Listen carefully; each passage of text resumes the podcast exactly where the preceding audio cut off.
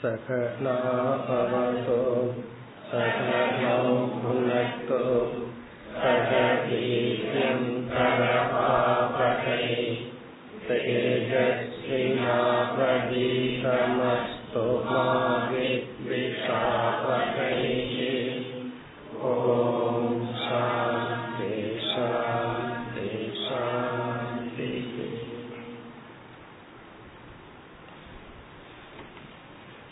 முப்பத்தி மூன்றாவது ஸ்லோகம். பிராணஸ்ய சோதயேன் மார்கம்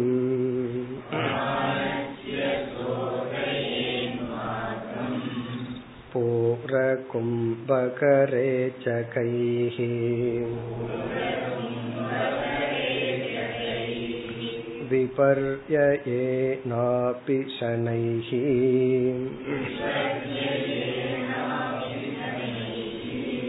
அப்யசே நிர்ஜிதேந்திரியக.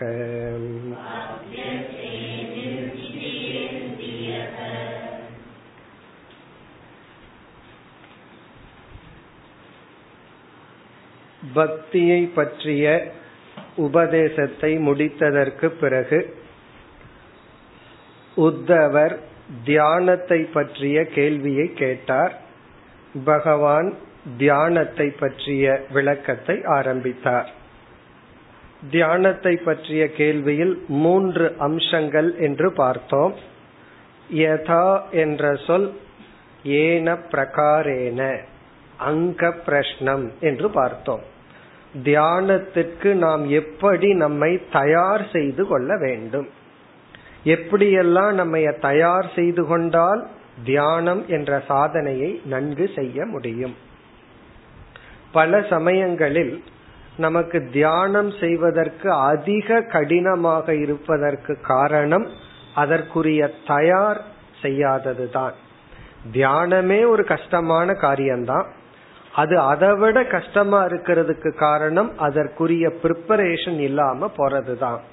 ஆகவே அதை குறித்த கேள்வி, எப்படி நாம் தியானத்துக்கு நம்மை தயார் செய்து கொண்டு தியானத்தில் அமர வேண்டும். இரண்டாவது விசேஷ பிரஷ்னம், எந்த பொருளை தியானிக்க வேண்டும், எப்படிப்பட்ட அல்லது யாரை தியானிக்க வேண்டும், அது தியானத்திற்குரிய பொருள், அந்த பொருள் இறைவன் என்றால். மூன்றாவது கேள்வி விசேஷண பிரஷ்னக, அந்த இறைவனுடைய சொரூபம் என்ன, எப்படிப்பட்ட தன்மையுடன் அந்த இறைவனை தியானிக்க வேண்டும் என்று 3 கேள்விகள். ஒன்று அங்க பிரஷ்னக, இரண்டாவது விசேஷ பிரஷ்னம், மூன்றாவது விசேஷண பிரஷ்னம்.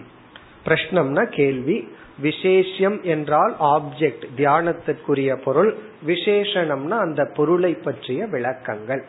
வெறும் இறைவனை தியானி என்று சொன்னா யார் இறைவன், இறைவனை எப்படி தியானிக்கணும், இறைவன்கிறது யார், அந்த விளக்கம் இருந்தால்தான் அந்த இறைவனை தியானிக்க முடியும். இந்த 3 கேள்விகளில் 32வது ஸ்லோகத்திலிருந்து 35 வரை அங்க பிரஷ்னக, அதாவது பிரிப்பரேஷன், எப்படியெல்லாம் நம்மை தயார்படுத்தி கொள்ள வேண்டும். அதுல முதல்ல நமக்கு வெளியே இருக்கிற சூழ்நிலை, அதை பகவான் கூறினார். சமே ஆசனே ஆசீனக, அதாவது சமமான தூய்மையான இடத்தில் அமர்ந்து, சமகாயாக உடலை நேராக வைத்துக்கொண்டு, யதாசுகம் எப்படி அமர்ந்தா நாம அமர்தலை நாம் மறக்க முடியுமோ அந்த மாதிரி சுகமாக அமர்ந்து கொண்டு, கைகளை மடியில் வைத்துக்கொண்டு, பிறகு என்ன வேண்டும், நம்மளுடைய இந்திரியங்கள் எல்லாம் அமைதியாக இருக்க வேண்டும். அதற்கு அடுத்தது பிராணாயாமத்தை அறிமுகப்படுத்தினார். பிராணஸ்ய சோதயே மார்க்கம், பிராணன் சென்று வருகின்ற அந்த மார்க்கத்தை தூய்மைப்படுத்த வேண்டும். அப்படின்னா ஒரு முறை அல்லது சில முறை பிராணாயாமம் செய்ய வேண்டும். அது எப்படி, பூர கும்பக ரேஜ கைகி, அதாவது காற்றை உள்ளே நிரப்பி வெளியே எடுத்து, இதெல்லாம் பூர கும்பக ரேச்சகம், இதெல்லாம் பார்த்தோம். விபர்யேன என்றால் முதல்ல பூர்ணம் உள்ள நிரப்புறது, பிறகு வைத்திருத்தல், பிறகு வெளியே விடுதல், அல்லது வெளியே விடுறதுல இருந்து ஆரம்பிக்கிறது. ஏற்கனவே உள்ள நிறைஞ்சிருந்தா ரேச்சகம் முதல்ல, பிறகு மீண்டும் உள்ளே எடுத்து வைத்திருத்தல். சனைஹி அப்யசேத் நிர்ஜிதேந்திரியக, இந்திரியங்களை வென்றவனாக இவ்விதம் அபியாசம் செய்ய வேண்டும். சென்ற வகுப்புல பார்த்தோம் இந்த பிராணாயாமம் எப்படி உதவி செய்யுங்கிறதுக்கு ஞாபகப்படுத்திக் கொள்ளலாம். நம்ம ரஜோ குணத்தினுடைய தூண்டுதலில் தியானத்தில் அமர்ந்தோம் அப்படின்னா உடனே விக்ஷேபமா இருக்கும். தமோ குணத்தின் தூண்டுதல்ல இருக்கும்போது தியானத்தில் அமர்ந்தோம்னா உறக்கம் வந்துவிடும். இந்த இரண்டையும் பிராணாயாமம் நீக்கிவிடும். பிராணாயாமம் பண்ணும்போது மனசு சஞ்சலப்படாது, வெளியிருக்கிற மனசு அமைதியடையும். பிறகு உறக்கமும் வராது. இனி அடுத்தது இந்த நிர்ஜிதேந்திரியங்கிற இடத்துல மற்ற கோஷத்துக்கு விட வேண்டும். இப்ப அன்னமய கோஷம் பார்த்துட்டோம், நேரா இருக்கணும். பிராணமய கோஷத்தை சொல்லிட்டார். இனி மனோமய கோஷம், விஞ்ஞானமய கோஷம், ஆனந்தமய கோஷம், இதையும் பல இடங்கள்ல பார்த்திருக்கிறோம். இப்ப சுருக்கமா ஞாபகப்படுத்திக்கலாம். மனோமய கோஷம் என்றால் நம்முடைய எமோஷன்ஸ், உணர்வுகள்.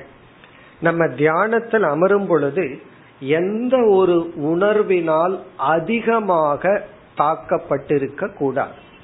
ஏதாவது ஒரு உணர்வு ஒரு நிலைக்கு மேல் நமக்குள்ள செயல்பட்டு கொண்டிருந்தால் அது தியானத்திற்குரிய நேரம் அல்ல. இப்ப யார் மீதாவது கோபம் அல்லது ஒரு சோகம் அல்லது ரொம்ப சந்தோஷம், ரொம்ப வருஷமா உன்னை நம்ம நாடிட்டு இருக்கிறோம், அது கிடைச்சிடுதுன்னு வச்சுக்கோமே. ஒருத்தனுக்கு எக்ஸாம்பிள் ரிசல்ட் வந்தாச்சு, அவன் சந்தேகத்தில் இருக்கிறவனுக்கு வந்தா தான் ரொம்ப சுகம் வரும். கண்டிப்பா பாஸ் பண்ணி இருக்கிறவங்களுக்கு ரிசல்ட் வந்தா பெரிய சந்தோஷம் வராது. அவன் இப்படியா அப்படியான் இருக்கிறவனுக்கு ரிசல்ட் வந்தாச்சு, சக்சஸ். அந்த நேரத்துல அவனால தியானம் பண்ண முடியாது. அதிக இன்பம், அதிக துயரம், அப்படி எமோஷன் பேலன்ஸ்டா இருக்கணும். அப்படி இல்லைன்னா அது தியானத்திற்குரிய நிலை அல்ல. பிறகு விஞ்ஞானமய கோஷத்துல புத்தி திட்டம் போடக்கூடாது. தியானத்தில் புத்திய அந்த நேரத்துல பேசாம இரு, செயல்படாதுன்னு சொல்லணும். ஆனா ஆப்போசிட்டா இருக்கும், மீதி எல்லா நேரத்திலயும் செயல்படாது. தியான நேரத்துலதான் புத்திக்கு நல்ல டேட்டா எல்லாம் உள்ள இருக்கா, அதை எடுத்து அனலைஸ் பண்றதுக்கு இது இப்படி பண்ணா நல்லா இருக்கும், இது இப்படி பண்ணா நல்லா இருக்கும், இதெல்லாம் புத்தி வேலை செய்யும். ஆனா நம்ம புத்திக்கு என்ன சொல்லணும், தியான நேரத்துல எதையும் சிந்திக்காத, அதுக்கப்புறம் சிந்திச்சுக்கான்னு சொல்லி. ஆனந்தமய கோஷத்துல ரொம்ப சுகத்துக்கு போயிடக்கூடாது. தியானத்திலேயே ஒரு சுகம் வந்தாலும் அதையும் ஒரு பொருளா பார்த்து நாம் அதையும் கடந்து போக வேண்டும். இனி மேலும் அடுத்த ஸ்லோகத்தில் பகவான் வேறு ஒரு ப்ரொடெக்ஷன், அதாவது தியானத்திற்கு இனி ஒரு கவசத்தை குறிப்பிடுகின்றார். 34வது ஸ்லோகம். ஹிருத்யவச்சின்னமோங்காரம்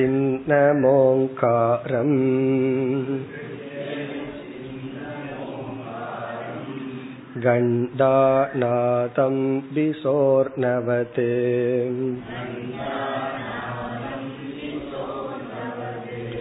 பிராணேனோதீர்ய தத்ராத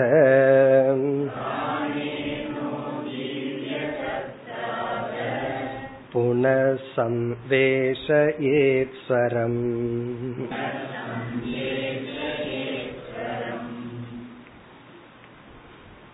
இந்த இடத்தில் பகவான் சொல்கின்ற உபாயம் தீர்க்க பிரணவ உச்சாரணம்.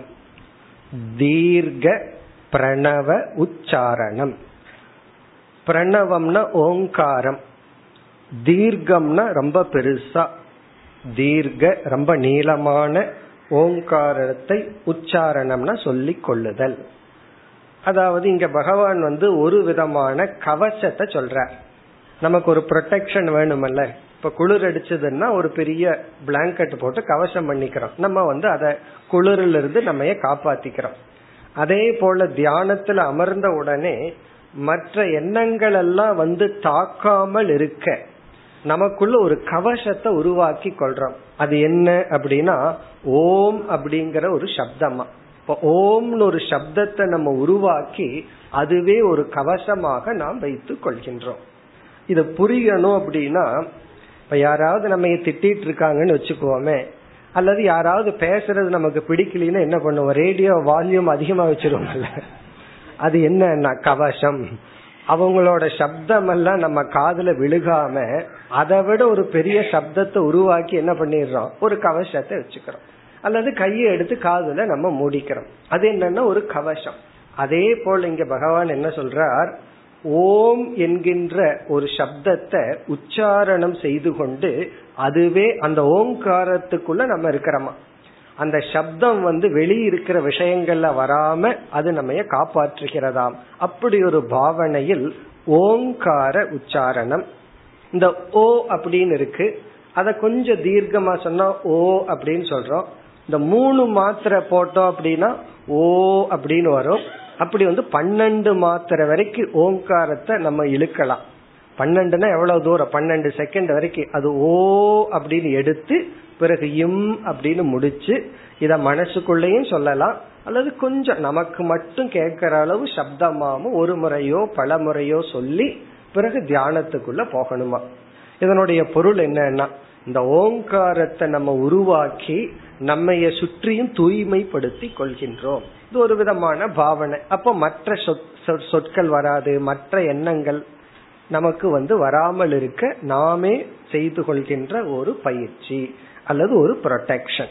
இது தீர்க்க பிரணவ உச்சாரணம். இது ஒரு விதமான ப்ரொடெக்ஷன். அப்படின்னு என்ன, தியானத்துக்கு முன்னாடி நாம் செய்ய வேண்டியது.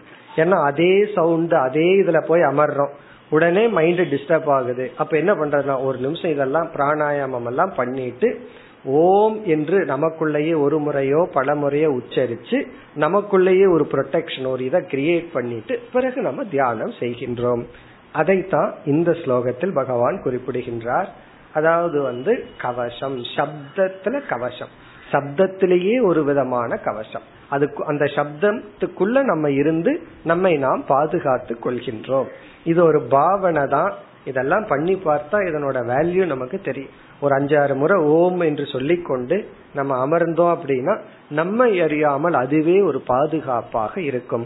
மற்ற சப்தம் உள்ள வராது, நம்ம மனசும் வெளியே செல்லாமல் இருக்கும். இது ஒரு உபாயம்.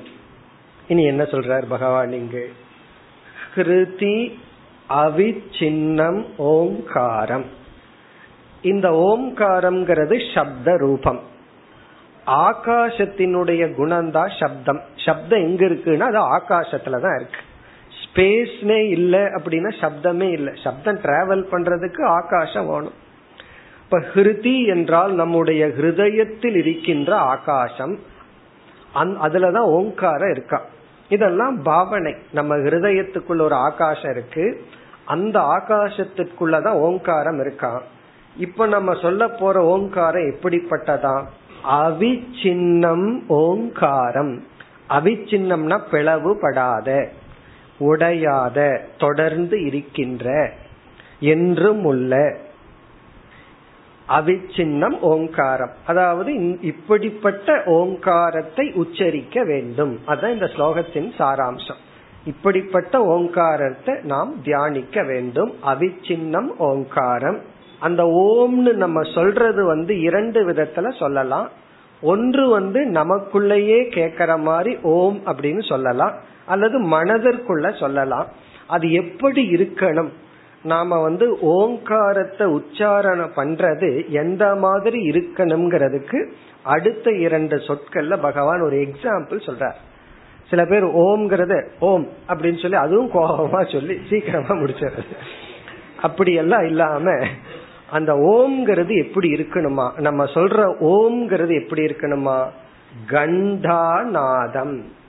கண்டாநாதம்னா கோயில்ல ஒரு மணியை அடிச்சோம் அப்படின்னா அமைதியா இருந்தா அந்த மணி எப்படி மெதுவா முடியுது, அது போல இருக்கணுமா. ஒரு கண்டாநாதம்னா மணியினுடைய ஓசை போல. ஒரு மணிய ஒரு முறை அடிக்கும் பொழுது அடிச்சு விட்டுட்டோம் அப்படின்னா அந்த இடத்துல அமைதியா இருந்ததுன்னா அந்த சப்தம் எவ்வளவு மெதுவா அப்படியே ரீங்காரம் இட்டு கொண்டு முடியுது, அது போல நம்முடைய ஓங்காரம் இருக்கணுமா. ஓம்னு ஆரம்பிச்சு அந்த கண்டாநாதத்தை போல மெதுவா முடியணும், அது போல இருக்கணும். இது ஒரு எக்ஸாம்பிள். இனி ஒரு உதாகரணம், பிசோர்ணவது. பிசோர்ணவது என்றால் தாமரையுடைய தண்டு போல. தாமரையினுடைய தண்டு போல. தாமரையினுடைய தண்டுக்கு 2 குவாலிட்டி இருக்கு, deep and long, length and depth. அதாவது ரொம்ப நீளமாம் இருக்கு, ஆழமாம் இருக்கு. தாமரையின் தாமரை மேல இருக்கும், அதனுடைய தண்டு ரொம்ப நீளமாம் இருக்கும், ஆழமாம் இருக்கும். அதே போல ஓங்கார நம்ம உச்சரிக்கிற ஓங்காரம் நீளமாகவும் இருக்கணும், ஆழமாகவும் இருக்க வேண்டும், தாமரை தண்டை போல. இப்படி நாம் ஓம் என்று சொல்லி, இது ஆசனத்துக்கு முன்னாடி சொல்லலாம், தியானத்துக்கு முன்னாடி சொல்லலாம், மைண்டை ரிலாக்ஸ் பண்றதுக்கு இது ஒரு மெத்தடா பயன்படுத்தலாம். இப்போ இதனுடைய பொருள் என்ன? டீப்பா இருக்கணும், லென்த்தா இருக்கணும்னா இந்த லென்த் அப்படிங்கறது மாத்திரையை குறிக்கிறது. வெறும் ஓம் அப்படின்னு சொல்லாம மெதுவா ஓ அப்படின்னு ஆரம்பிச்சு இம்னு முடிக்கிறது, அது மெதுவா லாங். டெப்த் அப்படிங்கறது ஆழ்ந்த மனதிலிருந்து வர வேண்டும், எதையோ நினைச்சிட்டு சொல்லாம அந்த ஓம்ங்கிறத ஆழ்ந்த மனதிலிருந்து எடுத்து. அதனாலதான் ஹிருதி அவச்சின்னம் ஓங்காரம் சொல்ற, நம்ம ஹிருதய ஆகாசத்திற்குள் இருக்கின்ற அந்த ஓங்காரத்தை வெளிக்கொண்டு வந்து அந்த ஹிருதயத்தில் இருக்கிற ஓங்காரத்தை எடுத்து மெதுவாக ஆழ்ந்து உச்சரித்து, அது நம்மால எவ்வளவு தூரம் மூச்சு இருக்குமோ அந்த மூச்சு வரைக்கும் கொண்டு வந்து அதுக்கப்புறம் அதை அப்படியே முடிக்கணுமா. இரண்டாவது வரியில் பிராணேன உதீரிய, பிராணேன இந்த பிராணாயாமத்துடன் அல்லது பிராணசக்தியின் துணை கொண்டு, உதீரியன கூறி, இவ்விதம் பேசி அல்லது சப்தத்தை உருவாக்கி, உதீரியன அவ்விதம் ஓங்கார உச்சாரணம் செய்து. பிராணேனங்கிறதுக்கு ரெண்டு விதத்துல பொருள் கொள்ளலாம், பிராணாயாமத்திற்கு பிறகு பிராணாயாமத்துடன் அல்லது பிராணசக்தியுடன். அந்த பிராணனை துணை கொண்டுதான் பண்ண முடியும். அதாவது ரொம்ப நேரம் ஓம் அப்படின்னு சொன்னா பிராண உள்ள நிக்கணுமே, அப்ப பிராணசக்தியின் துணை கொண்டு உதீரியன உச்சாரணம் செய்து, பிறகு என்ன செய்ய வேண்டும்? தத்ர அத புனக சம்பேஷயே ஸ்வரம். ஸ்வரம்ங்கிற சொல்லுக்கு பொருள் மகாரம், இம். அந்த ஓம்ல ஓ தான் இவ்வளவு தீர்க்கமா சொல்லணும். பிறகு அந்த ஓ எங்க முடியணுமா? ஸ்வரம் இந்த மகாரத்தில், இம் என்ற எழுத்தில். சம்வேஷயே புனக, சம்வேஷயத்னா அதில் முடிக்க வேண்டும், நுழைய வேண்டும். அந்த ஓ அப்படிங்கிற சப்தம் உருவாகி அதுல எதுல போய் நுழைக்கணுமா? மகாரத்தில் நிலைநிறுத்த வேண்டும். சம்வேஷயத்னா அதுல போய் முடிக்கணும். இப்போ ஓன்னு ஆரம்பிச்சு அதை மகாரத்துல நிறுத்தணும். இது தீர்க்க பிரணவ உச்சாரணம். இப்படி நம்ம உச்சாரணம் எவ்வளவு முறை நமக்கு தேவையோ அவ்வளவு முறை நம்ம செய்தோம் அப்படின்னா நம்ம எரியாமல் நம்மைய சுத்தி ஒரு பாதுகாப்பு இருக்கிற மாதிரி ஒரு ஃபீலிங் இருக்கு. இப்ப கோயில்ல போனா ஏதோ பகவானுடைய சந்நிதியில் இருக்கிற உணர்வு நமக்கு வருது. பகவான் எல்லா இடத்துலயும் இருந்தாலும், பஸ் ஸ்டாண்ட்லயும் பகவான் இருக்கார், இல்லைன்னு சொல்லல, ஆனா அந்த எண்ணம் வரலையே. நம்ம அந்த சந்நிதி, அதுவும் கர்ப்பகிரகத்துக்குள்ள போய் நிற்கும் போது, மூலஸ்தானத்துக்கு பக்கத்தில் இருக்கும் போது நம்ம எரியாமல் என்ன உணர்வு வருது? பகவானுடைய அருகில் இருக்கிறோங்கிற உணர்வு வருது.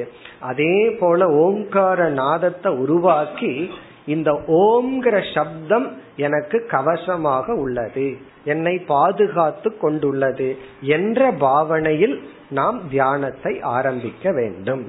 இப்ப இது என்ன ப்ரொடெக்ஷன்னா, இது சவுண்ட் ப்ரொடெக்ஷன். இந்த சப்தம், ஓம்ங்கிற சப்தம் நம்மை காத்து கொண்டு உள்ளது என்ற ஒரு பாவனையை உருவாக்கி நாம் தியானத்திற்குள் செல்ல வேண்டும். இவ்வளவு தூரம் போறதே தியானம்தான். இவ்வளவு தூரம் போகும்போதே மனசு ஓரளவுக்கு அமைதி அடைஞ்சிடும். அந்த மனதை கொண்டுதான் நம்ம தியானிக்க வேண்டும். இனி அடுத்த ஸ்லோகத்தில் ஏற்கனவே கூறிய கருத்தை கூறி பகவான் நிறைவு செய்ய போகின்றார். 35வது ஸ்லோகம்.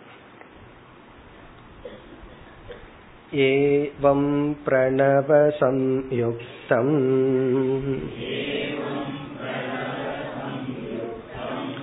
ப்ராணமேவ சமப்யசேத் தசக்ருத்வஸ்த்ரிஷவணம் மாசாதர்வாக்ஜிதா நிலக.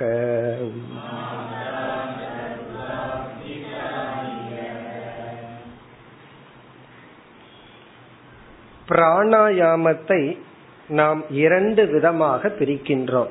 ரெண்டு விதமான பிராணாயாமம் இருக்கு. ஒன்று அகர்ப்ப பிராணாயாமம், அகர்ப்ப பிராணாயாமம். இரண்டாவது சகர்ப்ப பிராணாயாமம். அப்படின்னு ரெண்டு விதமான பிராணாயாமம். அகர்ப்ப பிராணாயாமக, சகர்ப்ப பிராணாயாமக. சகர்ப்ப பிராணாயாமக என்றால் மந்திரத்துடன் கூடிய பிராணாயாமம், சகர்ப்ப பிராணாயாமம். மந்திரத்தோடு இருக்கு. அந்த பிராணாயாமம் பண்ணும்போது வெறும் கால அளவு மட்டுமல்ல, அதுல மந்திரமும் இருக்கு. அகர்ப்ப பிராணாயாமம்னா அங்க மந்திரம் கிடையாது. மந்திரம் இல்லாம செய்யற பிராணாயாமத்துக்கு அகர்ப்ப பிராணாயாமம். இங்க கர்ப்பகன மந்திரம் அர்த்த. சகர்ப்பம்னா மந்திரத்துடன் கூடிய பிராணாயாமம், அகர்ப்பகன மந்திரம் இல்லாத பிராணாயாமம்.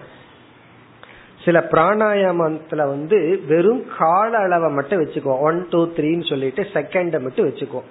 அந்த இடத்துல மந்திரம் கிடையாது. ஆனா சில பிராணாயாமத்துல அந்த மந்திரத்தை சொல்லுவோம். அந்த மந்திரத்தை, இப்ப காயத்ரி மந்திரத்தை வெளியே விடும்போது 3 முறை சொல்றது, உள்ள 8 முறை சொல்லி வச்சுக்கிறது. இப்படி மந்திரத்தை வச்சோம்னா அதுவும் காலம் உள்ள வந்துடும். அந்த மந்திரத்தினுடைய காலம் அது டேலி ஆயிக்கும். ஆனா மந்திரத்தோட சொன்னா அது சகர்ப்ப பிராணாயாமம். இங்க பகவான் என்ன சொல்றார்? சகர்ப்ப பிராணாயாமம் பண்ண சொல்றார். இந்த பிராணாயாமம் பண்ணும்போது ஓம்ங்கிற மந்திரத்தை வச்சே பிராணாயாமம் பண்ண சொல்றார். அதாவது ஓம்காரத்தை மந்திரமா எடுத்துக்கொண்டு பிராணாயாமம் செய்வது நல்லதுன்னு பகவானோட சஜஷன். எப்படி சொல்றார்? ஏவம் பிரணவ சம்யுக்தம். பிரணவ சம்யுக்தம்னா பிரணவத்துடன் கூடிய, ஓங்காரத்துடன் கூடிய பிராணம் ஏவ சமப்ய அசே. அந்த பிராணாயாமத்தை அபியாசம் செய்ய வேண்டும். அப்படிப்பட்ட பிராணனை சம் அபியசே, நன்கு அபியாசம் செய்ய வேண்டும். இப்ப 6 செகண்ட் அல்லது 1 2ன்னு 6 முறை சொல்ற வரைக்கும் உள்ள எடுக்கிறோம், 12 முறை உள்ள வச்சுக்கிறோம், மறுபடியும் 12 செகண்ட் வெளியே விடுறோம். அப்படின்னா இந்த 1 2 அப்படின்னு என்றதுக்கு பதுவா 6 முறை ஓம் சொல்றது, 12 முறை ஓம் சொல்லி உள்ள வச்சுக்கிறது, அதை கையில வச்சு கவுண்ட் பண்ணிக்கலாம். அப்புறம் 12 முறை ஓம்னு சொல்லிட்டு காற்ற வெளியே விடுறது. இப்படி ஓங்காரத்தை கவுண்டிங்காவும் மந்திரமாவும் வச்சுட்டோம் அப்படின்னா அது பிரணவ சம்யுக்த பிராணாயாமக, பிரணவத்துடன் கூடிய பிராணாயாமக. இப்ப பிரணவ சம்யுக்தம் பிராணமேவ சம் அபியசேத். இனி அடுத்த கேள்வி, இப்படியெல்லாம் செஞ்சா இந்த பிராணாயாமம் என்னைக்கு நான் எனக்கு சித்தி கிடைக்கும்? எல்லாத்துக்கும் உடனடியா ரிசல்ட் வேணுமல்ல.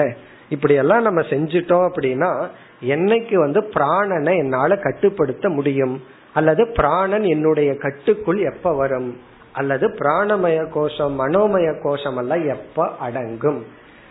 இது பகவான் ஒரு க்ளூ சொல்றார். இத 1 மாசத்துக்குள்ள உனக்கு ரிசல்ட் வேண்டும் என்றால், பகவான் நம்ம லாங்குவேஜ் கொண்டுறார். ஏன்னா அவரோட லாங்குவேஜ்ல இருந்தா ஒத்து வராதுன்னு சொல்லி சில பேர்த்துக்கு நாளைக்கே உங்களுக்கு 2 கிலோ குறையும் அப்படின்னு சொல்றது போல 1 மாசத்துக்குள்ள உனக்கு ரிசல்ட் வேண்டும் என்றால், இங்க பகவான் சொல்றார் தசகிருத்வக த்ரிஷவணம். த்ரிஷவணம்னா 3 வேளை. த்ரிஷவணம்னா 3 வேளை, 3 டைம்ஸ், 3 வேளை. 3 வேளைனா சந்தியா வேளைன்னு எடுத்துக்குவோம். காலை மதியம் இரவு, காலை வேளை மதியம் இரவு, அப்படி 3 வேளை. தசகிருத்வகன 10 முறை செய்தால், ஒரு பிராணாயாமத்தை 3 வேளை 10 முறை செய்தால், 1 மாதம் இடைவெளி இல்லாமல் செய்தால், என்ன சொல்றார்? மாசாத் அர்வாக், 1 மாதத்திற்குள். அர்வாக்னா அதற்குள், மாசாத் 1 மாதத்திற்குள். ஜித அணிலக, அணிலகன பிராணன், ஜிதம்னா வென்றவன், நீ பிராணனை உன்னுடைய கட்டுக்குள் கொண்டு வந்தவன் ஆகி விடுவாய். இந்த பிராணனை உன்னுடைய கட்டுக்குள்ள எப்ப கொண்டு வர முடியும்னா 1 மாசத்துக்குள்ள கொண்டு வரணும்னு நீ நினைச்சீன்னா மூன்று வேளை 10 முறை செய்யணும். இல்ல நான் ஒரே நாள் தான் ஒரு வேளை ஒரு நாள் பண்ணுவேன்னா அப்புறம் அது எவ்வளவு நாள்னு கவுண்ட் பண்ணிக்குவோம், அது எவ்வளவு நாள் இழுக்கும், அது நம்ம பாத்துக்க வேண்டியதுதான். இதனுடைய பொருள் என்ன அப்படின்னா, அதாவது 10 முறை 3 டைம்ஸ்னா ஃபுல் டைம் ஜாப், அதெல்லாம் நம்மளால பண்ண முடியுதோ இல்லையோ அது எப்பாவது பண்ணலாம். அப்படி பண்ணா அவ்வளவு குயிக்கா பலன் வரும். அந்த பிராணனுக்கு குயிக்கா பலன் வரும். ஆனா அதை விட குயிக்கா நம்ம எதிர்பார்க்கறதா தப்பு, அதுவே சீக்கிரம் பலனை கொடுத்துரும். அதாவது ஒரு மாதம் ஒழுங்கா பண்ணினாவே உடம்புல இருக்கிற பாதி நோய் போய் மனதில் இருக்கிற பாதி நோய் போய் சுத்தமாயிடும். ஆனா அதை விட குயிக்கா எதிர்பார்த்தா அது நமக்கு நடக்காது. இதனுடைய பொருள் என்னன்னா, இந்த பகுதியில பகவான் பிராணாயாமத்துக்கு முக்கியத்துவம் கொடுத்து பேசியுள்ளார். அத கவனமா நம்ம பண்ணணும். மனதை அடக்குவதற்கு உடலையும் அமைதிப்படுத்துவதற்கு பிராணன் ஒரு முக்கிய சாதனை. இத்துடன் இந்த கேள்விக்கான பதில் முடிவடைகிறது. யதா தியானத்துக்கு நம்ம இப்படியெல்லாம் நம்ம ப்ரிப்பேர் பண்ணணுங்கிற கேள்விக்கான பதில் முடிவடைகிறது. இனி அடுத்த ஸ்லோகத்திலிருந்து பகவான் அடுத்த கேள்விக்கு வருகின்றார். 36வது ஸ்லோகம். ஹ்ருத்புண்டரீகமந்தஸ்தம்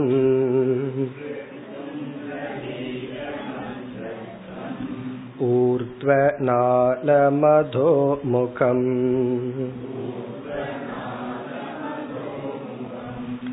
த்யாத்வோர்தமுகமுன்னித்ரம்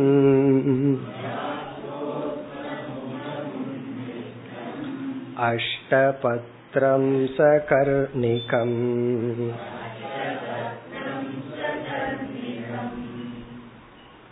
இப்படியெல்லாம் தியானத்திற்கு நம்மை நாம் தயார்படுத்திக் கொண்டு எதை தியானிக்க வேண்டும், தியானத்திற்குரிய விஷயம் என்ன, நம்ம எதை தியானிக்கிறோமோ அது சம்பந்தமான பலன் நமக்கு கிடைக்கும். தியானத்திற்குரிய விஷயத்தை பொறுத்துதான் நமக்கு தியான பலன். விஷயம் எதுவா இருந்தாலும் தியானத்திற்குன்னு ஒரு ஸ்டாண்டர்டு பலன் இருக்கு. மனசு அமைதியா இருக்கும், புத்தி நல்லா வேலை செய்யும், உடல் ஆரோக்கியம், இதெல்லாம் நம்ம எப்படிப்பட்ட தியானம் பண்ணாலும் இந்த பலன் எல்லாம் கண்டிப்பா நமக்கு கிடைக்கும். இனி பகவான் விஷயத்துக்கு வர்றார். தியானத்துல நாம் யாரை தியானிக்க வேண்டும்?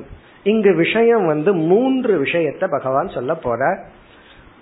ஒன்று காரிய ஈஸ்வரக, காரிய ஈஸ்வர தியானம்.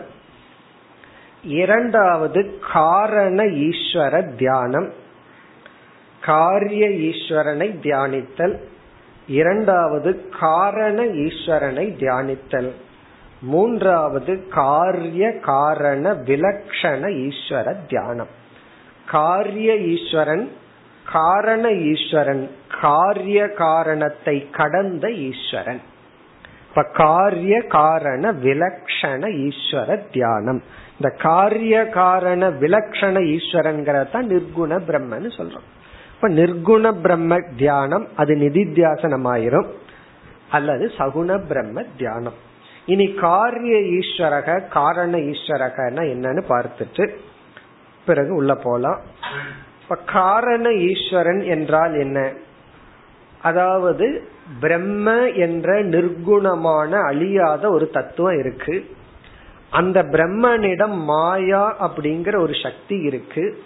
அந்த மாயாங்கிற சக்தியுடன் அந்த பிரம்மத்தை சேர்ந்து பார்க்கும் பொழுது அந்த பிரம்மத்துக்கு கிடைக்கிற முதல் டெபனிஷன், முதல் லட்சணம் காரண சுரூபமானவர், சர்வ காரணம், எல்லாத்துக்கும் காரணமானவர். எதெல்லாம் இனிமேல் படைக்கப்பட உள்ளதோ அதுக்கெல்லாம் காரணமானவர். அந்த பிரம்மத்துக்கு காரணம் அப்படிங்கிற ஸ்டேட்டஸ் எப்ப கிடைக்குதுன்னா அந்த பிரம்மத்தை மாயையுடன் சேர்ந்து பார்க்கும் பொழுது. இப்ப அந்த இடத்துல யாரெல்லாம் இருக்கான்னா அந்த இடத்துல பிரம்மனும் மாயையும் மட்டும் இருக்கு. அதான் காரண ஈஸ்வர தியானம். அந்த காரண ரூபமா அந்த இறைவனை தியானித்தல். இப்ப யார் அந்த இறைவன்? ஈஸ்வரனை தியானிக்க வேண்டிய இறைவன். அவர் ஜெகத் காரணம், எல்லாத்துக்கும் பொதுவான காரணமாக இருப்பவர். இது காரண ஈஸ்வர தியானம். இது யார் விசேஷம்? யார தியானிக்கணும்? காரண ஈஸ்வரனை தியானிக்கணும். காரிய ஈஸ்வரன் அப்படின்னு சொன்னா அந்த காரணமாக இருக்கிற இறைவன் இருக்காரே, அவர் எப்படி காரணமா இருக்கார்? இதெல்லாம் நம்ம உபநிஷத்துல படிச்சிருக்கோம். அவர் எங்கேயோ அமர்ந்து கொண்டு சரி இத பண்ணு அதை பண்ணுன்னு காரணமா இல்ல, அவரே இந்த உலகமாக வந்துள்ளார். இப்ப காரிய ஈஸ்வர தியானம்னா இந்த காரியமான இந்த உலகமே இறைவன் சொரூபம். இப்ப காரிய ஈஸ்வரன்னா இந்த உலகத்துல எதெல்லாம் வெளிப்பட்டுள்ளதோ அந்த வெளிப்பட்டுள்ளதை ஈஸ்வரனாக தியானித்தல். இப்ப காரிய ஈஸ்வரன்னா இந்த சிருஷ்டிக்குள்ள இருக்கிற தத்துவத்தை இறைவனா தியானித்தல். ஏன்னா சிருஷ்டின்னு வந்தாவே இறைவன் தான் சிருஷ்டியா இருக்கார். அது காரிய ஈஸ்வர தியானம். இந்த காரிய ஈஸ்வர தியானத்திலேயே பல ஸ்டெப்ஸ் எல்லாம் இருக்கு. ஆரம்பத்துல இஷ்ட தேவதா தியானம். அந்த காரிய ஈஸ்வரன் ஆரம்பத்துல யாருன்னா நம்ம ஒரு இஷ்ட தேவதை, நம்ம யார வழிபட்டு வர்றோமோ அல்லது எதெல்லாம் நமக்கு ரொம்ப அட்ராக்டிவா இருக்கோ அதெல்லாம் பகவானுக்கு கொடுத்து அதை ரசிக்கிறார். இப்போ ஒரு அம்மாவுக்கு எது ரொம்ப பிடிக்குமோ அதை தான் குழந்தைக்கு கொடுத்து அதை சாப்பிட்றத பார்த்து ரசிக்கும். முன்ன தானே சாப்பிட்டு ரசிச்சுட்டு இருந்தவ இப்ப என்ன பண்ணுவான்னா தனக்கு எது பிடிக்குமோ அது தனக்கு பிடிச்சவங்களுக்கு கொடுத்து அதை பார்த்து ரசிக்கிறது. அதனாலதான் நம்ம திருப்பதியில பகவானுக்கு அவ்வளவு நகைகளை போட்டு வச்சிருக்கோம், பூரா வைரமா போட்டு வச்சிருக்கிற. ஏன்னா எதெல்லாம் நாம வேல்யூ பண்றோமோ எதெல்லாம் நமக்கு பிடிக்குமோ அவ்வளவையும் போட்டு நம்ம நின்னம்னா என்ன ஆகும்? வெங்கடாஜலபதி மாதிரி நம்ம ட்ரெஸ் பண்ணிட்டு நம்ம நின்ன எல்லாம் சிரிக்க ஆரம்பிச்சிடுவாங்க. ஆனா நமக்கு அதெல்லாம் ஆசை. அப்ப என்னன்னா பகவானுக்கு படைச்சது. எதெல்லாம் சாப்பிட்றதுக்கு எந்தெந்த நேரத்துல எந்தெந்த கிளைமேட்ல சாப்பிட்றதுக்கு ஆசையோ அதெல்லாம் அந்தந்த பகவானுக்கு போட்டு ஒரு கால் மோதகம் அப்புறம் ஒரு முறுக்கு இப்படி எல்லாம் போட்டு என்ன பண்றோம்? பகவானுக்கு படைக்கிறோம். அப்படி இப்ப என்ன அப்படின்னா காரிய ஈஸ்வர தியானத்துல எதெல்லாம் ஒரு வேல்யூபிளா இருக்கோ அதையெல்லாம் பகவானுக்கு கொடுத்து அந்த பகவானை தியானித்தல். அது காரிய ஈஸ்வர தியானம். அந்த பகவான் இப்படிப்பட்ட தன்மைகளுடன் கூடியவர், இந்தந்த மாதிரி அலங்கரித்து இருப்பவர், இந்தந்த அலங்காரத்துடன் ஜொலிப்பவர். இப்படியெல்லாம் நம்ம தியானம் செய்யறது ஆரம்பத்துல சுலபமா இருக்கும். அப்படி தியானம் பண்ணி அதுக்கப்புறம் காரண தியானத்துக்கு அது கடைசியே என்னன்னா இறைவன் காரணமும் அல்ல காரியமும் அல்ல, நிர்குண சொரூபம் என்று ஆத்மஸ்வரூபமாக தியானித்தல். இதுதான் இனி பகவான் எடுத்துட்டு போற டெவலப்மெண்ட். இப்ப இனி 36வது ஸ்லோகத்தில் ஆரம்பித்து 43வது ஸ்லோகம் வரை, இந்த ஸ்லோகத்திலிருந்து 43 வரை காரிய ஈஸ்வர தியானம். காரிய ஈஸ்வர தியானம் அதுல குறிப்பா இஷ்ட தேவதா தியானம். பகவானுக்கு ஒரு உருவத்தை கொடுத்து நகைகளை எல்லாம் கொடுத்து ஆடைய கொடுத்து ஒரு ஸ்தானத்தை கொடுத்து இப்படி பகவானை தியானித்தல். பிறகு பகவான் இந்த அத்தியாயத்திலேயே எப்படி சொல்ல போறார்? என்னுடைய பல அவயவங்கள் இருக்கு அதையெல்லாம் மறந்துட்டு ஒரு அவயவத்துக்கு வா, பிறகு அதையும் மறந்துட்டு காரணத்துக்கு வா, பிறகு காரணத்தையும் மறந்துட்டு ஆத்மாவுக்கு வரணும்னு சொல்ல போறார். இப்போ முதல்ல காரிய ஈஸ்வர தியானத்தை சொல்லுவார். இத முடிச்சிட்டு காரண ஈஸ்வர தியானத்துக்கு அப்படியே போவார். அதிலிருந்து காரிய காரண விலட்சணம் நிர்குண அல்லது ஆத்ம தியானத்துல போய் இப்படி தியானம் பண்றவன் மோட்சத்தை அடைவான் என்று சொல்லி இந்த அத்தியாயத்தை முடிக்க போறார். அப்ப இனி நமக்கு என்ன பகுதினா யாரை தியானிக்கின்றோம், எப்படிப்பட்ட மூர்த்தியை நாம் தியானிக்க வேண்டும், மூர்த்தினா எப்படிப்பட்ட உருவத்தை நாம் தியானிக்க வேண்டும், அதுதான் வரப்போகுது. 43 வரைக்கும் ரொம்ப சுலபமா இருக்கும். அதாவது இறைவனுக்கு விதவிதமான ஆபரணங்கள் தன்மைகள் குணங்களை எல்லாம் கொடுத்து இப்படி எல்லாம் இருக்கிற இறைவனை தியானிக்க வேண்டும். இப்ப ஈஸ்வர தியானம், இஷ்ட தேவதா ஈஸ்வரக காரிய ஈஸ்வர தியானம் அதை பகவான் சொல்றார்.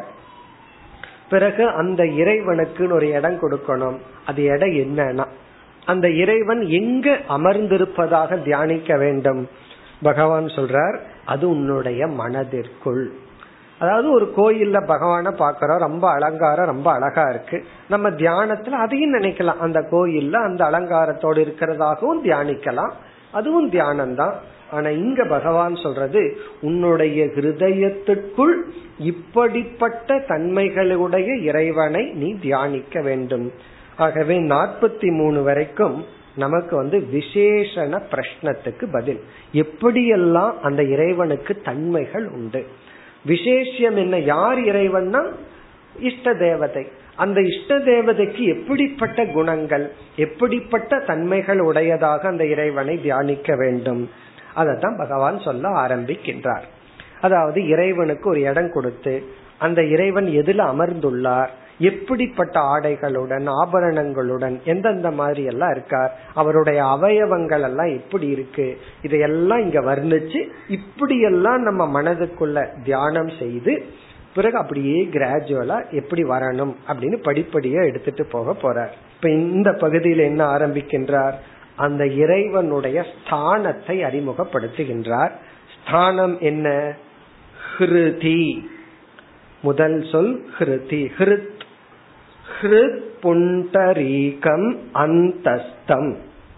அந்தஸ்தம்னா நமக்குள் இருக்கின்ற ஹிருத் ஹிருதயம். அதுதான் பகவான் இருக்கிற இடமா. பகவான் எங்க இருக்காருன்னா எல்லா இடத்துலயும் இருக்கார். ஆனா தியானத்திற்கு நம்ம தேர்ந்தெடுத்துட்ட இடம் எதுன்னா அந்தஸ்தம் ஹிருத், ஹிருதயத்திற்குள்ளே. அந்த நம்ம ஹிருதயத்தை பகவான் இப்போ ஒரு கற்பனை பண்றார். நம்ம எப்படி நம்ம ஹிருதயத்தை கற்பனை பண்ணிக்கணுமா, புண்டரீகம் தாமரை போல. புண்டரீகம்னா தாமரை மலர். நம்ம ஹிருதயம் என்கின்ற உள்ளே இருக்கின்ற தாமரை மலர். அப்ப இப்ப எப்படி நம்ம இமேஜின் பண்றோம், நம்ம ஹார்ட்டே தாமரை தான், நம்ம ஹிருதயமே ஒரு தாமரை தானா. அந்த தாமரையில பகவான் அமர்ந்து கொண்டு இருக்கின்றார். அது பகவான் அந்த தாமரை மேல இருக்காராம்.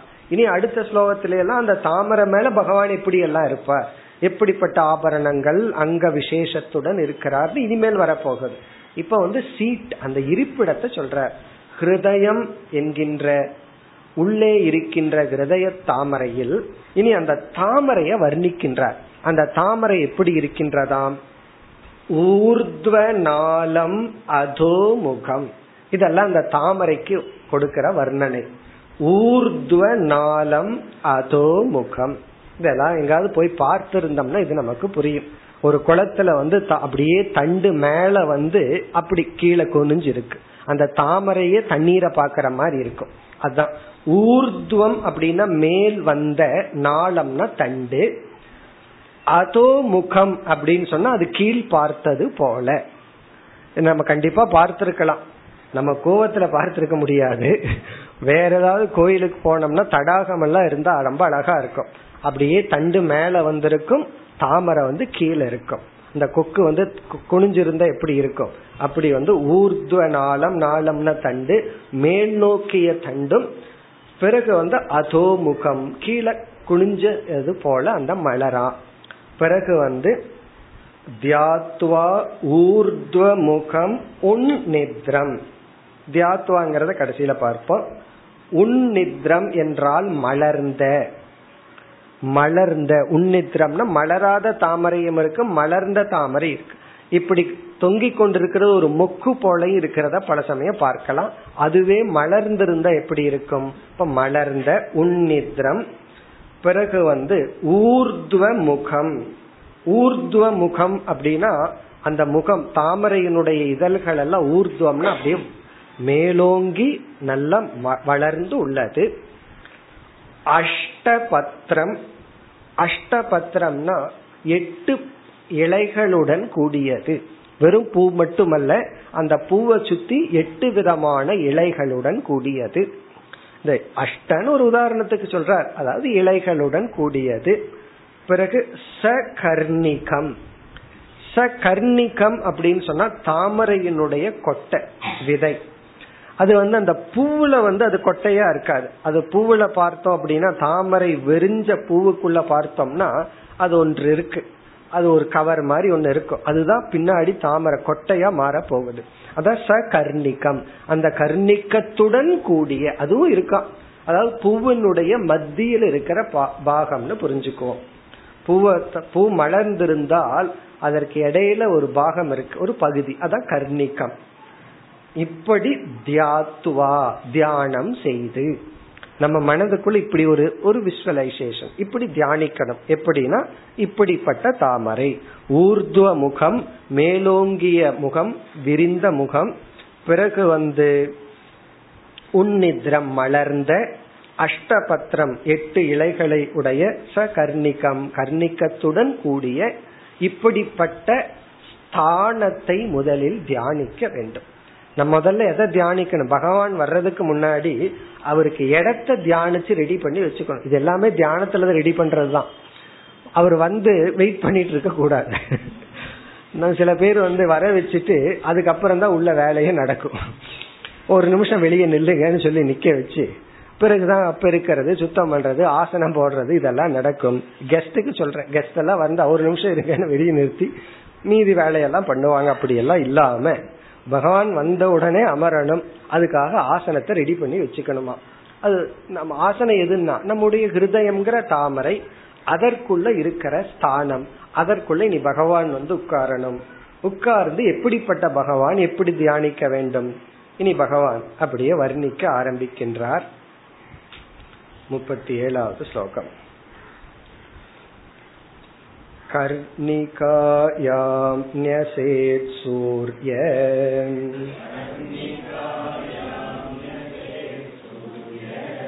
சோமாக்னி ருத்தரோத்தரம்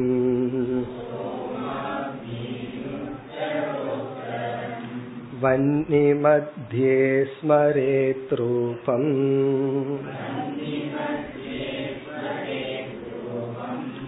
மமை தத்யான மங்களம்.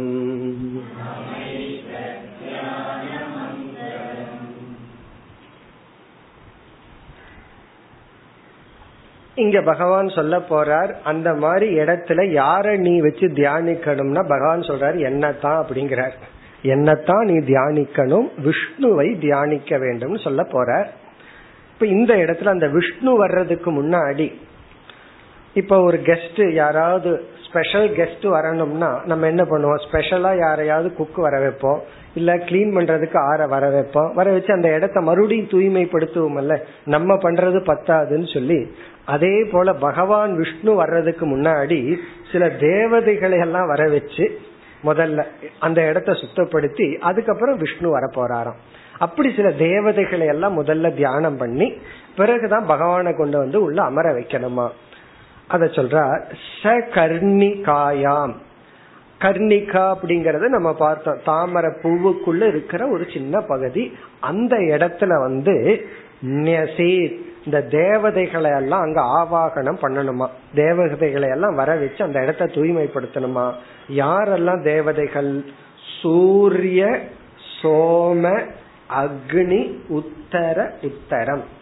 முதல்ல சூரிய தேவன், ஏன்னா சூரிய தேவன் வந்தா சுத்தப்படுத்திடுவார். பிறகு சோம அப்படின்னா சந்திரன், அக்னி அக்னி தேவதை, சூரிய தேவன், சந்திர தேவன், சோம சோமன சந்திர தேவன், அக்னி தேவன். இந்த மூன்றையும் உத்தரோத்திரம் ஒருவர் மீது ஒருவரா இருக்க வச்சு. இப்ப 3 தேவதைகள் வந்தாச்சு, அவங்களுக்கு இடம் கொடுக்கணுமே. அவங்க எங்கன்னா முதல்ல சூரிய தேவன், அதற்கு மேல சந்திர தேவன், அதற்கு மேல அக்னி.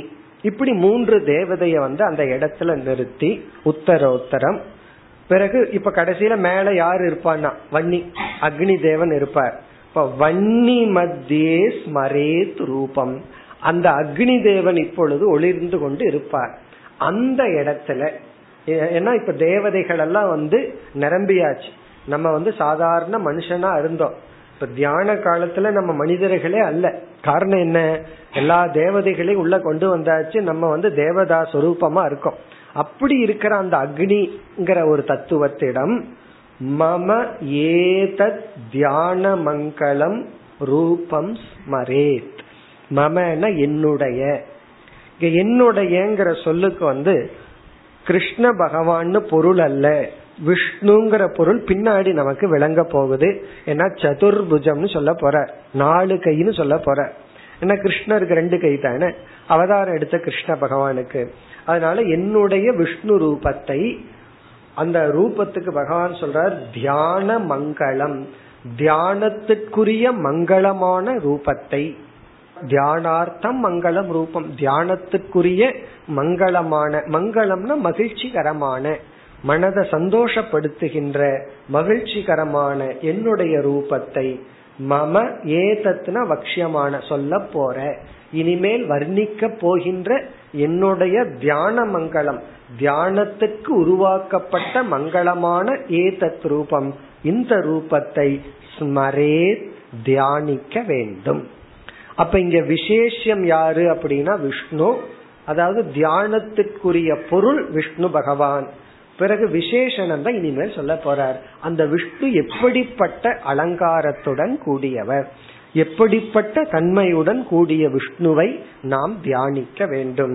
இனி அடுத்த ஸ்லோகத்துல விஷ்ணுவினுடைய வர்ணனை, அந்த பகவான் எப்படி எல்லாம் இருக்கின்றார். அடுத்த ஸ்லோகம் சமம் பிரசாந்தம் சுமுகம்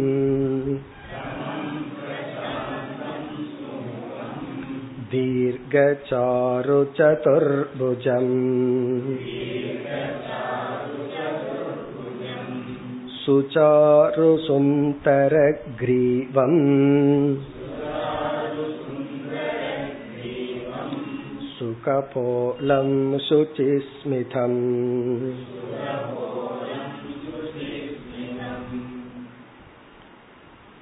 இந்த ஸ்லோகத்தில் விஷ்ணுவனுடைய உருவம் வர்ணிக்கப்படுகின்றது. இப்படிப்பட்ட உருவத்தை உடைய என்னை தியானிக்க வேண்டும் அல்லது விஷ்ணுவை தியானிக்க வேண்டும். இதெல்லாம் ஒரு எக்ஸாம்பிளுக்கு பகவான் சொல்றார். யாருக்கு எது பிடிச்சிருக்கோ அதை பண்ணலாம். சிலருக்கு சிவனுடைய ரூபம் பிடிச்சிருக்கலாம், சிலருக்கு ராமரை பிடிச்சிருக்கலாம். நம்ம மனசுல எந்த இறைவனுடைய ரூபம் அல்லது தட்சிணாமூர்த்தியை பிடிச்சிருக்கலாம். நமக்கு எந்த ரூபம் மனதில் நிலை பெற விரும்புறோமோ அந்த ரூபத்தை தியானிக்க வேண்டும். அந்த ரூபம் எல்லாம் எப்படி இருக்கணும்? சமம் பிரசாந்தம் சுமுகம். சமம் என்றால் பகவானுடைய அவயவங்கள் எல்லாம் சீராக, சீராக உள்ள அவயவங்கள், சீரான அவயவங்கள். பிரசாந்தம்னா அமைதியடைந்த அவயவங்கள். சமமா இருக்கிறது முக்கியம் அல்ல, அது பிரசாந்தமா இருக்கணும். பிரசாந்த அவயவம்னு சொன்னா அந்த அந்த அவயவங்கள் எல்லாம் அமைதியை அடைந்து விட்டதாம். அப்படின்னு என்ன அர்த்தம்? சில அவயவங்கள் சில பேர்த்துக்கு அமைதியே அடையாது, கை ஏதாவது பண்ணிட்டே இருக்கணும், இல்ல பஸ்தி கட்டையாவது எடுத்து கிழிச்சிட்டு இருக்கணும். அப்படி இந்த கை சும்மா இருக்காது, கால் ஆடிட்டு இருக்கும், அல்லது ஏதாவது உடம்புல இருக்கிற ஒரு உறுப்பு ஏதாவது செயல்பட்டு இருந்தா தான் மைண்டு கொஞ்சம் அவங்களுக்கு அமைதியா இருக்கும். அது அமைதியாயிட்டா டிஸ்டர்ப் ஆயிரும். அப்படி இல்லாம பிரசாந்தம் அமைதி அடைந்த சமமான உறுப்புகள், சுமுகம் அழகான முகம். பிறகு அடுத்தது தீர்க்க சாரு சதுர்புஜம். சதுர்புஜம்னா நான்கு கைகள், சதுர்னா நான்கு, புஜம்னா கைகள். இதுல இருந்து விஷ்ணு ரூபத்தை பகவான் வர்ணிக்கிறார்னு தெரிகிறது. அந்த நான்கு கைகள் எப்படி இருந்துதான்? சாரு அழகான, சாரு அப்படின்னு சொன்னா பியூட்டிஃபுல் அழகான, தீர்கன நீளமான, நீளமான அதே சமயத்தில் அழகான கைகள், நான்கு கைகள் பகவானுக்கு இருக்கு. பிறகு இரண்டாவது வரியில் சுசாரு சுந்தர கிரீவம். கிரீவம்னா கழுத்து, சுந்தர அப்படின்னாவே அழகான, சாருனாலும் அழகான, சு அப்படின்னாலும் அழகான. அப்ப எத்தனை அழகான போடுறாரு? சூனா மிக மிக அழகான, சாரு ஒவ்வொன்றுக்கும் ஒரு அர்த்தத்தை கொடுக்கலாம், சாரு சுந்தர. ஆனா எல்லாம் பார்த்தா ஒரே அர்த்தம் தான். சு அப்படின்னாலும் மிக அழகு பொருந்திய, சாருனா பாக்கிறதுக்கு ரொம்ப மகிழ்ச்சியை கொடுக்கின்ற, சுந்தரம் அழகான கழுத்து. சுகபோலம், கபோலம்னா இந்த இடத்துல கண்ணங்கள், அழகான கண்ணங்கள். சுகபோலம் அதாவது முகம், முகத்துல இருக்கிற கண்ணு அழகானது. இந்த குழந்தைகளுக்கு இருக்கிற மாதிரி, நம்ம குழந்தை பருவத்தை தாண்டிட்டோம் அப்படின்னா அந்த அழகெல்லாம் போயிடும்.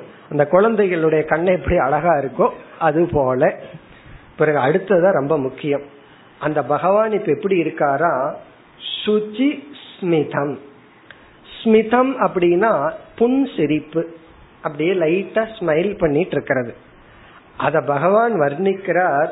சுச்சி அப்படின்னா தூய்மையான, அன்பை வெளிப்படுத்துகின்ற, அன்பை வெளிப்படுத்துகிறங்கிறத விட ஒரு செக்யூரிட்டியை கொடுக்கற, பாதுகாப்பை கொடுக்கின்ற சிரிப்பு. அதாவது சில பேர் சிரிப்பிலேயே கண்டுபிடிச்சிடலாம் அவனுக்குள்ள என்ன இருக்கு. கள்ளச்சிரிப்புன்னு சொல்லுவார்கள். அதாவது ஒருத்தரோட பார்ட்னர்ஷிப் போடலான்னு முடிவு பண்ற, ஒருத்தருக்கு பண ரொம்ப இருக்கு, ஒருத்தருக்கு மூளை ரொம்ப இருக்கு. இந்த மூளை இருக்கிறவரு பணம் இருக்கிறவர்கிட்ட போய் முடிவு பண்ணிட்டார், எப்படியாவது பிசினஸ் பண்ணி அதை நம்ம வாங்கிடணும். இவர் பேசுற பேச்சுல அவரு ஒத்துட்ட உடனே ஒரு சிரிப்பு சிரிப்பாரு, அதுதான் கள்ளச்சிரிப்பு. அவர் அறியாம ஒரு சிரிப்பு வந்துடும். என்ன இவனை வீழ்த்திட்டோம், இவனை விழுத்தியாச்சு அப்படின்னு ஒரு சிரிப்பு. அதை பார்த்து இவன் கண்டுபிடிச்சுக்கணும். இவனுக்கு மூளை இருந்தா அந்த சிரிப்பிலேயே இவனோட பார்ட்னர்ஷிப் சேரக்கூடாதுன்னு புரிஞ்சுக்கணும். ஆனா நம்ம அதை நோட் பண்றது இல்லை. அவனை அறியாம ஒரு சிரிப்பு சிரிச்சிருவான். அதாவது எதுக்கெல்லாம் ஸ்மைல் பண்றாருன்னு ஒரு சாமி பெரிய ஒரு லிஸ்டே சொன்னாரு, எதுக்கெல்லாம் இந்த மாதிரி ஒரு சிரிப்பு வரும் அப்படின்னு சொல்லி. அதுல பகவானுடைய சிரிப்பு எப்படின்னா சுச்சினா தூய்மையான, அதாவது அந்த ஒரு சிரிப்பே நமக்கு ஒரு செக்யூரிட்டி கொடுத்துருமா, ஒரு பாதுகாப்பை கொடுக்குமா. அப்படி சுச்சி ஸ்மிதம் மகிழ்ச்சியை கொடுக்கின்ற தூய்மையான ஒரு புன்னகையுடன் பகவான் இருக்கிறதாக தியானிக்க வேண்டும். ஏன்னா நம்ம கோவப்பட்டு பகவானுடைய மூஞ்சியிலையும் கோபம்தான் வரும். அதனால கோவப்படுற பகவானை தியானிக்க வேண்டாம். ஸ்மைலிங், சிரிக்கிற முகத்துடன், பிரகசன்னிவ பாரதன்னு கிருஷ்ண பகவான் புன் சிரிப்புடன் பகவத்கீதையை ஆரம்பிச்சார்னு சஞ்சயன் வர்ணிச்சான். அப்ப அது என்ன சிரிப்புன்னா, அர்ஜுனனோட துயரப்பட்டு இருக்கான், பகவான் ஒரு புன்னகையுடன் கீதையை ஆரம்பிச்சார்னா கொஞ்ச நேரத்துல உனக்கு இந்த துக்கம் போக போகுது, இந்த உபதேசம் உனக்கு கிடைச்ச உடனே துக்கம் போக போகுதுன்னு நினைச்சு அர்ஜுனனுடைய இனிமேல் வரப்போகின்ற மன நிறைவை நினைச்சு பகவான் சிரிச்சு ஆரம்பிச்சாருன்னு சொல்றது போல, இங்க அமைதியான தூய்மையான முகமலர்ச்சியுடன் பகவான் இருப்பதாக தியானிக்க வேண்டும். மேலும் அடுத்த வகுப்பில் தொடர்வோம். ஓம் பூர்ணமத பூர்ணமிதம் பூர்ணாத் பூர்ணமுதச்யதே பூர்ணஸ்ய பூர்ணமாதாய பூர்ணமேவாவசிஷ்யதே.